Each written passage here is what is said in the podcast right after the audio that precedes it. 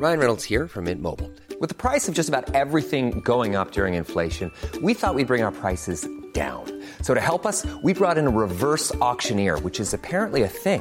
Mint Mobile unlimited premium wireless. Ready to get 30, 30, bit to get 30, bit to get 20, 20, 20, bit to get 20, 20, bit to get 15, 15, 15, 15 just 15 bucks a month. So, Give it a try at mintmobile.com slash switch. $45 upfront for three months plus taxes and fees. Promo for new customers for limited time. Unlimited more than 40 gigabytes per month. Slows. Full terms at mintmobile.com.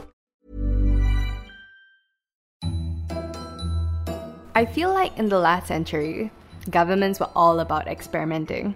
Alright, so even Stalin, like USSR Stalin, communist Stalin, he tried this whole self sufficient prison island thing, but it went really badly. So he set up a gulag, a labor camp, in an island called Nazinsky Island. And to sum up how badly it went, right, the island is literally nicknamed Cannibal Island or the Island of Death. Alright? They sent 6,700 people to this 3 km long, 600 meter wide swamp land with no clean water and just sacks of flour for food. So people would mix the flour with water, eat that, and then immediately get diarrhea. And these weren't bad people. Like some were just people who are in the wrong place, or maybe like they didn't bring their documents with them. Or maybe And- they're like political opponents and people who just thought a little bit differently and they didn't necessarily kill people to get there, right? Exactly. Like maybe they just they just want that into communism, you know? Yeah, maybe they were wearing like whites on the day they were supposed to wear red. In USSR, you must wear red every day. Oh, that you, I mean, you bleed red, right? And even more, even more so for the USSR. Exactly. And then suddenly, boom, you're a good guy, but now you're in a gulag. Alright, so at some point, right, people started eating each other. Alright, and one woman who escaped this island, she she she still had her legs, right? But she didn't have a calves. And she was like, oh no, they cut my calf meat off while I was still alive and ate it in front of me. That's how bad it was. Alright, so out of those 6,700 people, according to Soviet documents, only 2,200 people survived. A, a third of the people survived, and I, I can't imagine living off flour every day. And other people. And other people, right? So it probably meant that they ate half of the people they knew. I mean, can, can you imagine doing that? Like like half of the people that you know and you see every day, and like the next day their supper. I wouldn't mind eating like half of my secondary school class or Wait, my so- primary so school I'm. I'm assuming you hated them. no, they were just they just look so delicious. Right. So in general, okay, the whole self-sufficient prison island thing done before. I feel like a, a few places have done it before, and like putting prisons in, on an island. Not out of the question, you know. Like you got Alcatraz, you got Azkaban. yeah, Shutter Island is that is that is that a prison island? I thought it's a mental hospital. I guess it's a prison of sorts, right? yeah. So Singapore, right? You know, we're not we're not super original, okay?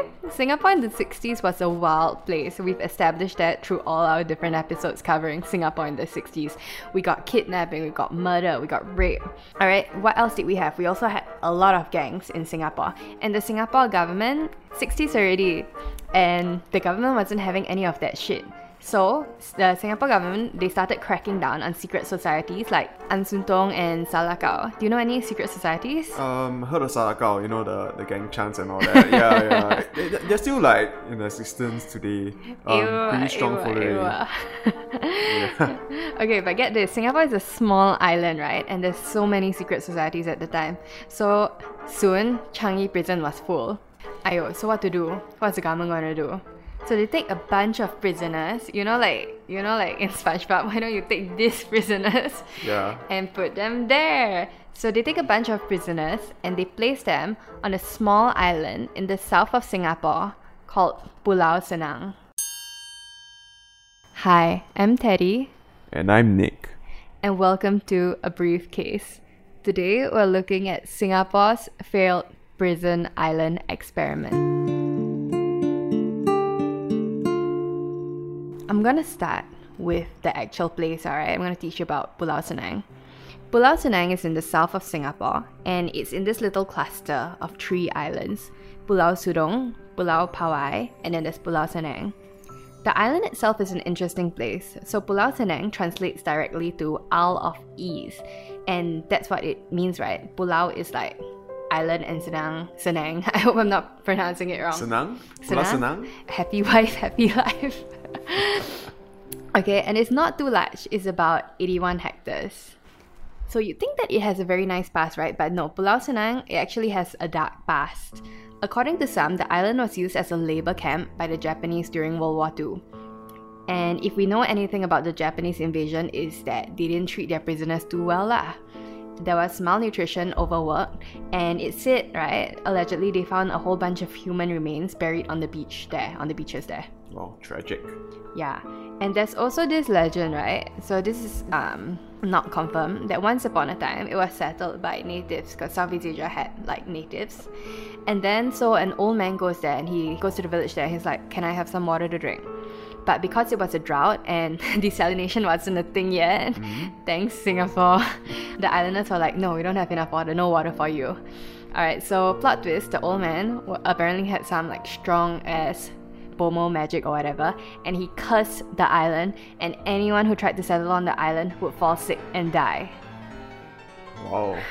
quite, quite the irony, right? When you think of Pulau Senang, like an the island Isle of, of Ease. Yeah. yeah. Okay. Uh, but granted, a bunch of people died, but you know what I mean. The place was full of bad vibes. Okay, right? But in 1948, a Eurasian family, they left the Singapore mainland. So this Eurasian family, they were from the Singapore mainland. And they actually settled on the island. They built their own house and they lived that kampong life. Nothing bad happened to them. Um, Straits Times, uh, which was already established, they called them the Robinson Crusoe Island. You know, like Robinson Crusoe, like the book? Yeah. Yeah, like the Explorer, right? yeah, like really cute, really sweet. Alright, so but by the 1960s, right, most of the family moved back to the mainland, moved back to like Singapore Island here for work. So that was that. Now, around that time in 1955, there was this thing called Criminal Law Temporary Provisions Ordinance of 1955. Sounds super technical, but Wow, go it's damn on. chim. Okay, okay, okay. It was damn interesting, okay? It was this law, right, that allowed the government to detain suspected criminals without a trial. Um, wow, that's that's like some regimes around the world that I should not name. So a big part of it, no, no, but it wasn't without like reason. A big part of it is that the suspect, the criminal, has to have been associated with like activities of a criminal nature, which uh, at that time a big part of it was secret society. So like, oh, you're part of a secret society, criminal activity, boom. It, it can be interpret interpreted in in Yeah. a lot of ways. Like it's, it's a bit vague. It's a bit vague, but Yeah. the secret societies back then they were like a bit fucked also. Yeah, they had like their own guns, they had arms, they had prostitutes, they they were like and and the protection money. Wow. Okay, I mean Yeah. fair enough. Like like Singapore, you did good in cleaning up like Yeah. like the island. They had like a valid-ish reason. Yeah. So you know what Singapore likes? Singapore likes ad hoc committees. right. Yeah. Yeah. So we had this ad hoc committee that was given the task of figuring out what to do with the overcrowding, right? I bet there's an acronym for it. Oh my god! No, last time, last time we not so chim, got no acronym yet. Alright, and then right, so they had two jobs. What to do about the Changi prison overcrowding and how we're gonna rehabilitate these people. Because at that time we were already forward thinking. Must rehabilitation. right? Okay, so here here's their recommendation. You know, you, you got your homework. Here's what they were like. Here's their submission. They were gonna set up a penal penal. they were gonna set up a penal settlement on an offshore island. And so that island was Pulau Senang. And this is how it was created. Alright, they had these super big dreams. It, it wasn't just gonna be detention, it wasn't just gonna be hard labor, it wasn't just gonna be like Azkaban with like the Dementors and then they're just miserable there. No, these people, they were gonna rehabilitate the shit out of these prisoners. They were gonna turn these prisoners into contributing members of society. What a lofty aspiration. But, Exactly. I mean, you know, when when you watch movies, Yeah. such like noble noble goals usually does doesn't have like a happy ending. right? And this is Singapore. These people are gonna be like economic assets to the country. Yeah.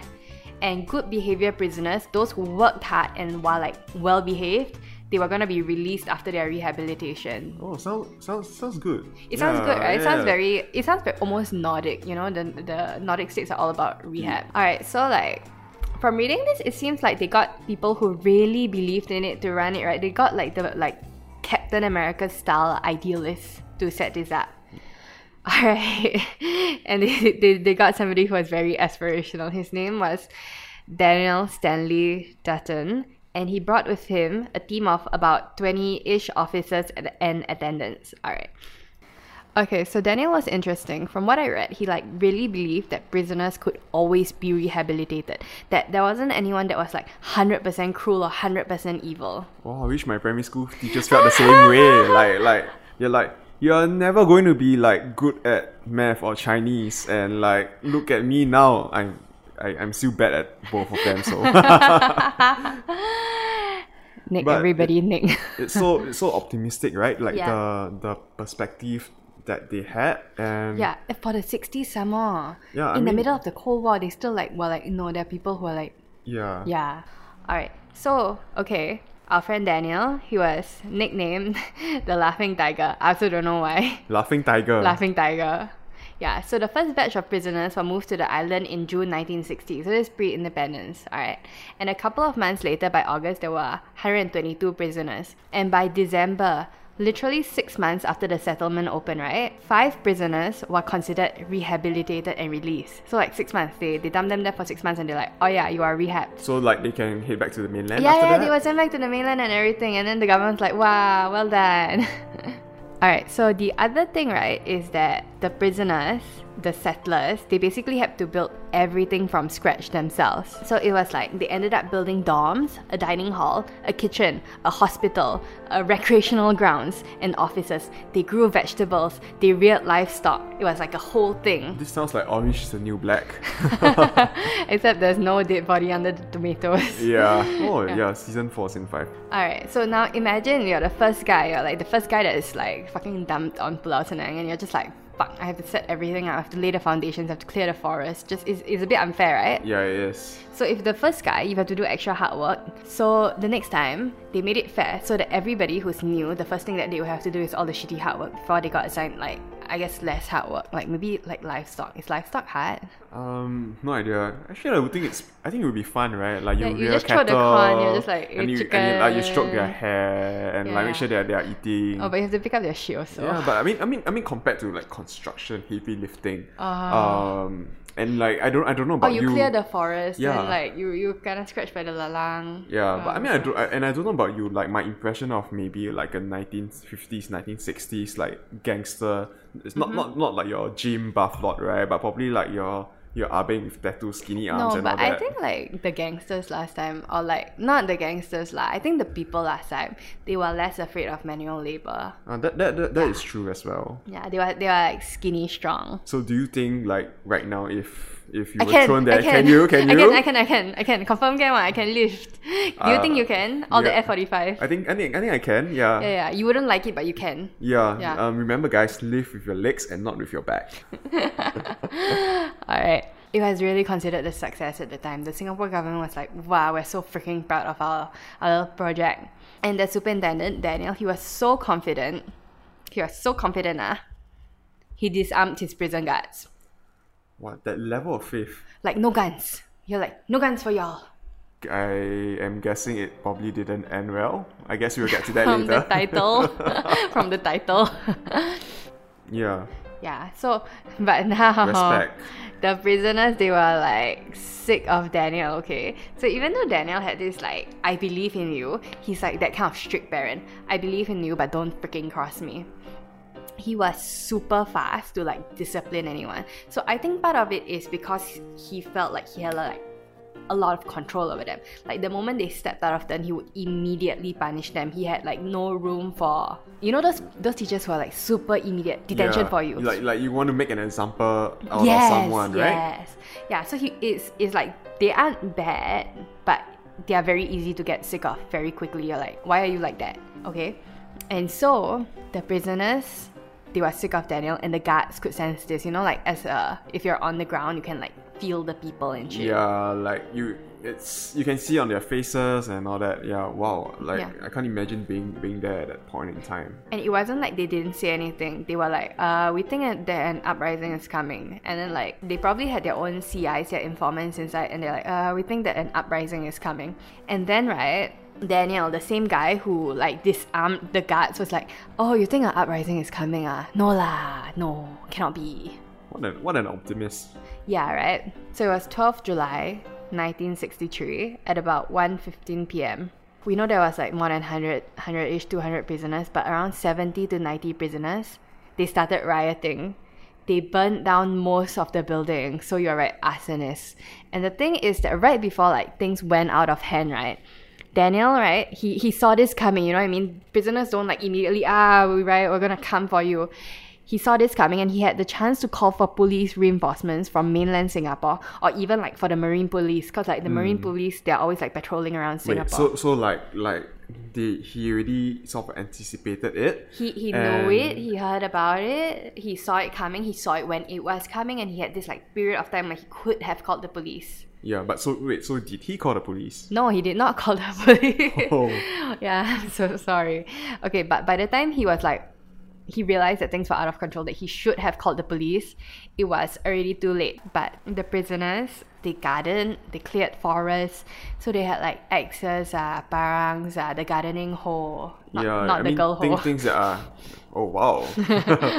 Go on prison for a while, right? So Yeah, maybe I, there I, was, I would like, think they were like I think they like hoes lah. Like, like like like I yeah. After burning everything down, they went straight for like the prison authority quarters. So that's like Where our, our Yeah. man Daniel was at. all the guards were, and they hacked Daniel to death, and they mutilated his body, and then they killed three other officers who were who were honestly just there doing their jobs: Arumugam Veerasingam, Chok Kok Hong, and then Tan Kok Hian.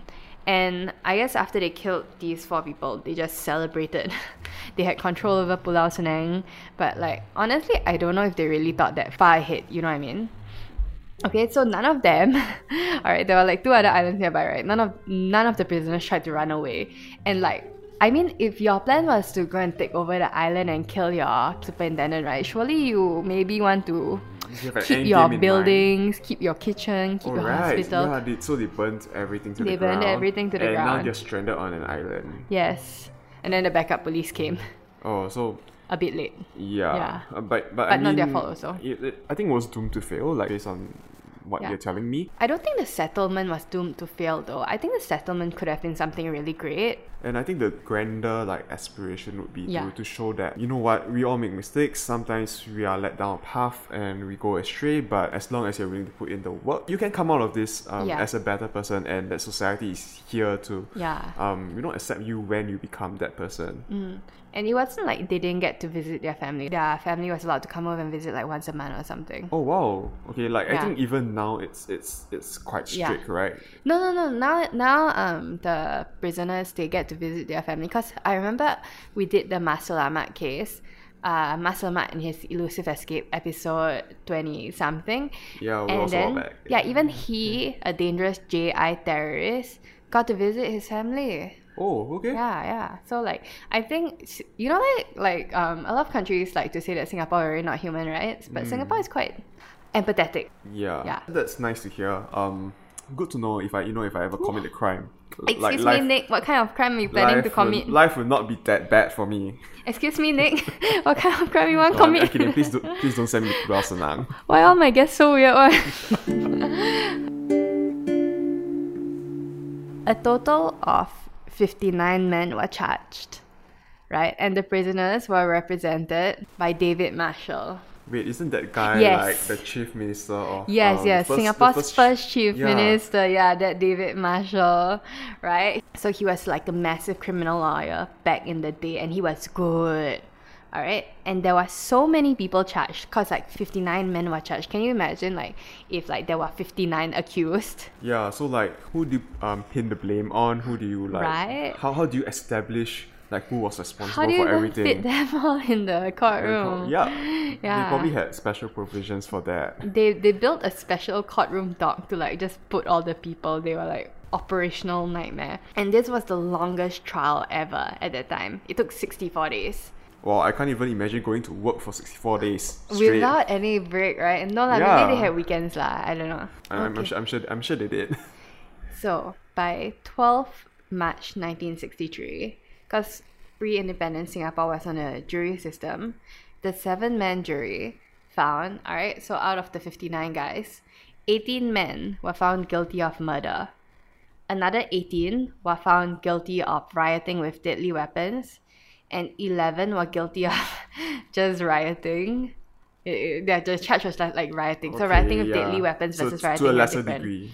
Yeah, and the last 11, they were acquitted. So it was like, oh, whoops, you were just there. Wrong place, wrong time, bro. Yeah, I, I- can imagine that probably like there not everyone Yeah, was, exactly. were, were, were unhappy with the administration And it would have been super easy to just be like, wrong place, wrong time. You're like, oh, I'm standing here. Oh no, they're killing the superintendent. Oh shit. yeah, but like Yeah. cause, because I'm a prisoner, I can't do anything, right? Like, exactly. yeah. And you really wanna like, you really wanna fuck with the guys who are killing the superintendent. yeah, Yeah, no, no, you don't wanna do that. Right. So the 18 men, right, the ones that were found guilty of murder, I I also think that like the chances were they were probably the ones who like incited the riot because right they were all the infamous the like high ranking members of those secret societies. They were like the Yeah. the taka the lao jiaos, the- yeah exactly. And there was like basically no chance of ever leaving the settlement. So they were just like fuck it if I'm not gonna leave here I might as well like sounds like an an act of vengeance. Um, exactly like they really didn't have clear objective in mind. They just wanted to vent their frustration. Uh-huh. Okay, so the 18 guys, the ones that were found guilty of murder, they tried appealing, but they failed and they were hung on 29th October 1965, shortly after Singapore gained independence. Alright, so the settlement was closed after the riots. I mean, granted, everything was burned down. lah. And after that, it was handed over from the prison department to the Ministry of Interior and Defense, which I'm guessing is the old MINDEF. Yeah, yeah or M- MHA, right? The Yeah. Home Affairs uh, Yeah. Ministry. Oh yeah, interior. Yeah. okay, and today it's only used for military exercises. And if we and if we go back to the start of this podcast, yeah. I guess maybe the old man's curse. Remember the old man who they didn't give water to. Who cursed the island? Yeah. Yeah, it might have been true after all. Do you think so? Well, I'm I'm not one to believe too much in superstition, Mm-hmm. but look, our homeboy Daniel's actions, it, it was a risky move, right? Yeah. Okay. Okay. Okay. Yeah. Now I ask you, Nick, would you go on the island? Like today for a visit. Uh, like you not a day trip, like you had to stay on the island for like I I don't know a month. You had to stay on the island for a month. Will you go there? Yeah. Okay. But Um. Actually, Knowing that just, like people died there, that like their dead bodies buried. It's not a big island. Oh, and you have to stay in one of the burned down buildings. Will you stay? Oh, Yeah. Okay, wait, wait. So, so like, actually, I was wondering a little bit about that as well. Like, Yeah. what is the island like today? Let's take a quick look. Yeah. Oh wow! It, look, it looks It's like nice, right? It, it is pretty good. Like like like like a holiday destination. Right? Um, imagine watching a movie like Pirates of the Caribbean. okay, okay. and this is what it looked like um, pre-riot. So you can see like the prisoners working in the fields, and Oh yeah, but actually looking at this image, right? it looks it's very quite, peaceful, right? yeah, and it's quite interesting to see that like they did have a lot of open spaces for the prisoners. yeah. Would I stay there? Yeah, but no, no, no. But now imagine it's like macam like this, law. Yeah. Okay, so um, that the houses are half burnt down, everything's a bit fucked. And and right, okay, so remember we mentioned it was in a cluster of three islands. It's near Pulau Pawai, which right has this legend of also being haunted as fuck. Like literally, I think this government agency put out a thing, put out like a documentation that at any rate Pulau Pawai is supposed to be haunted by ghosts, which in the long run kill off all who attempt to settle there. I don't know why I'm trying to discourage you from. Yeah. so so like um you know earlier I mentioned that I'm not one to believe too heavily to to subscribe to superstition, right? Yeah. But I'm also of the belief that don't don't, Don't ask look- for it. don't- Don't looking for don't- trouble, right? so I don't think I would unless you pay me like Wait, how much? How, how, How much What's I your do price? it for? What's your price? What's my price? Uh? What's One your night. price, Nick? Uh, no, one month, one month. One month. Okay, okay, one night. One night first and then one month. Okay, for a night, I would do it for five hundred dollars. Oh my gosh, you know Yeah. what? I already had the price in my head. My price for one night was 10k. Ten k. Yeah. Am I am I am I being too like? Uh, You, you think your life this. okay, okay, then what's one month? One month, fifty thousand dollars. Hey, that was my price also. I was like, okay, okay, you know what? One night is 10k, but like one month, um, I'll get used to it, and Yeah, I guess I'll build a, uh, like a house or something. If you survive 50K. one night, you can probably survive like, Like one two days, month, yeah, three days, and exactly. then like yeah. I mean, hearing all these stories, right, would Yeah. not recommend. Um, please, please do not try this at home. Um, and like, and hit there right after listening to our, our podcast. Yes. Yeah. Thanks for coming on the show, Nick. Yeah, I'm happy to be here. All right, and thank you, listeners, for listening to this week's episode of A Briefcase Singapore's Failed Prison Island Experiment. You can find us on Instagram at A Briefcase Podcast and online at abriefcasepodcast.com. And for our lady listeners out there, Nick is single and ready to mingle. You can DM me at A Briefcase Podcast and I will hook you up. I will make sure that we are not a failed experiment. I'm kidding, I'm kidding, but yeah, I'm, I'm, I'm down to meet new people, so Yeah. yeah. woke ladies only. and do join us next week for Another briefcase.